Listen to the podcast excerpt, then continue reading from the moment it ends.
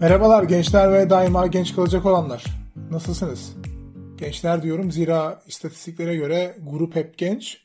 Max 37-44 yaş grubundan bir iki kişi var. Hepimiz genciz yani. E, bugünkü konu başlıktan da anladığınız gibi kime Yunan, kime Rum deriz. Hatta kime Grek, kime Helen denilir. Bunlar üzerine. E, Diyarı Rum, Rumeli, Erzurum, Mevlana Celaleddin Rumi ve Fatih'in ünvanı Kayseri Rum. Tüm bunları duymuşsunuzdur. Bütün bunları deşeceğiz. Şimdi ilki Rum. Rum Roma'dan geliyor. Roma'da anlamına gelen Romeo sözcüğünden. Roma'nın tebaası için, Roma halkı için kullanılıyor. Osmanlıca'da daha doğrusu Arap harflerinde o olmadığından Rum olmuş. Osmanlıca'da e, Galata meşhurlarımızdan biridir biliyorsunuz. Yani aslında bir dil değil. Sadece Türkçenin Arap alfabesiyle yazılması ama dilmiş gibi Osmanlıca diyoruz. Neyse Rum kelimesi bir etnik gruptan çok bir bölgede yani Anadolu'da yaşayan insanları Roma tebaasını anlatıyor. 6. yüzyılda Doğu Roma ki zaten 6. yüzyılda artık Batı Roma olmadığından direkt Roma İmparatorluğu da diyebiliriz. Aldığı bir kararla ismini değiştirerek Bizans İmparatorluğu adını alıyor. Sonra 1453'te Fatih İstanbul'u fethediyor ama Bizans'ın yani Doğu Roma'nın hüküm sürdüğü topraklardaki halklara Roma denmeye devam ediliyor.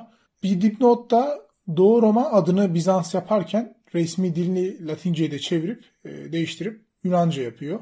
Two Pops filmi izlediyseniz bir sahnede Halef Papa Selef Papa'ya lütfen Latince konuşmayalım diyordu.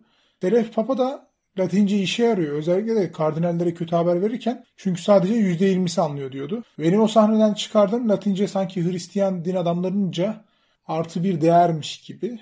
E, izlemediyseniz iki papayı izleyin. Güzel film derim.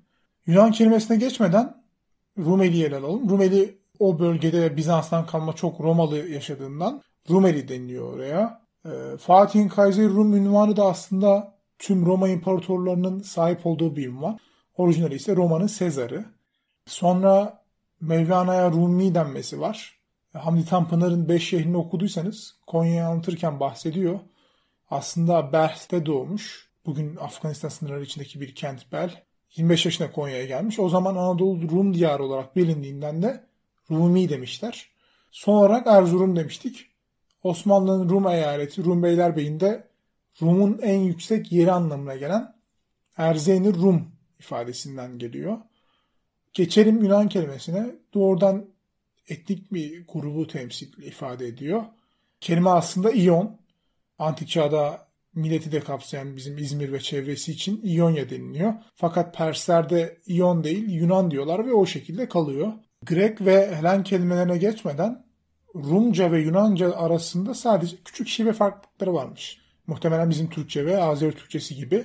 E, Grek'le devam edelim. Grek Avrupalıların antik Yunanlıları anlatmak için kullandıkları bir kelime. Bugün Yunanistan'ın resmi adı Helen Cumhuriyeti. Muhtemelen duymadınız çünkü ya Greece İngilizceden biliyoruz ya da biz zaten Yunanistan diyoruz. Helen de Yunan mitolojisindeki bir kahramanın adı.